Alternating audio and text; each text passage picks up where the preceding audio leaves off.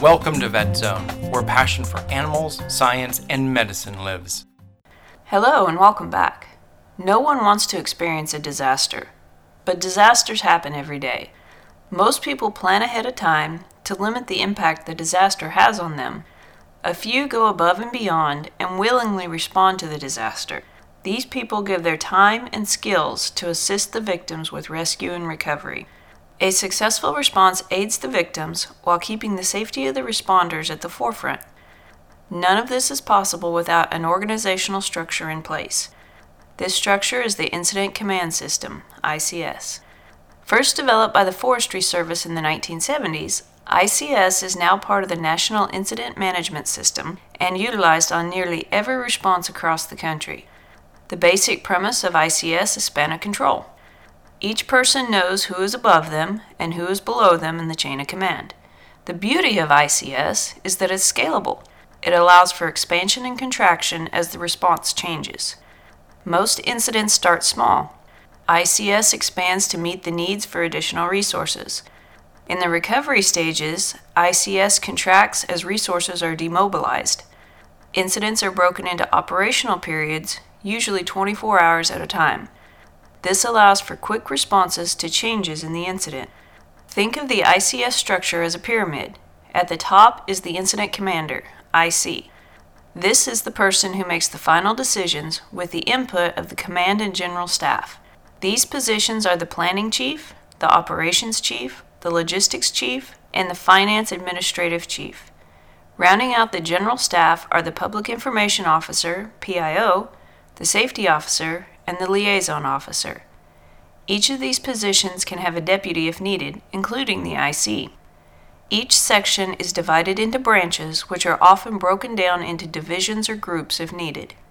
In small responses, one person can hold more than one position, such as the ops chief also serving as the plans chief or the IC. The planning section uses available information to formulate a tactical response to the incident. Information from the previous day's activities, expected needs for the next operational period, and available resources are considered. Within the plan section are the document unit and the resources unit. The ops section is responsible for carrying out the plan for the response. The actual boots on the ground are strike teams or task forces, depending on the makeup of each. Strike teams are composed of similar resources, such as a team of firefighters. A task force is made up of varying resources as the incident requires, such as a team of two paramedics and a deputy sheriff for security. The logs section procures resources as the plan chief requests them. Nothing is too big or too small to be ordered. Resources can range from heavy equipment and buildings to bottles of water and the personnel needed for the response. Occasionally, the logs chief must be creative in meeting the needs of the response. Substitutions may be made, and alternative sources must be explored if specific items are in short supply. The Finance Administrative section holds the checkbook for the incident. The chief is responsible for keeping track of spending, paying invoices, and procuring funding to continue the response. Finance also tracks man hours for reporting later. The safety officer spends time in the field with the responders to address safety concerns.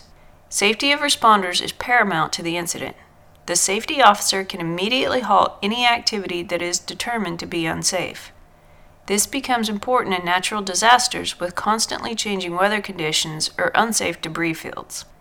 The PIO handles all press releases, community outreach, and incoming questions or concerns from the media or the community. The liaison officer acts as a point of contact between the incident and stakeholders. The local or state governments, industries, and other cooperating agencies deal directly with the liaison officer. ICS can be used for any type of response, not just for emergencies. Think about that the next time you're planning a big family event. Assign an IC, staff each section, and let ICS work for you. You will notice reductions in stress as each person knows their expected role. In the next segment, we will discuss the inner workings of the ICP and how each section interacts with the others to carry out a successful response.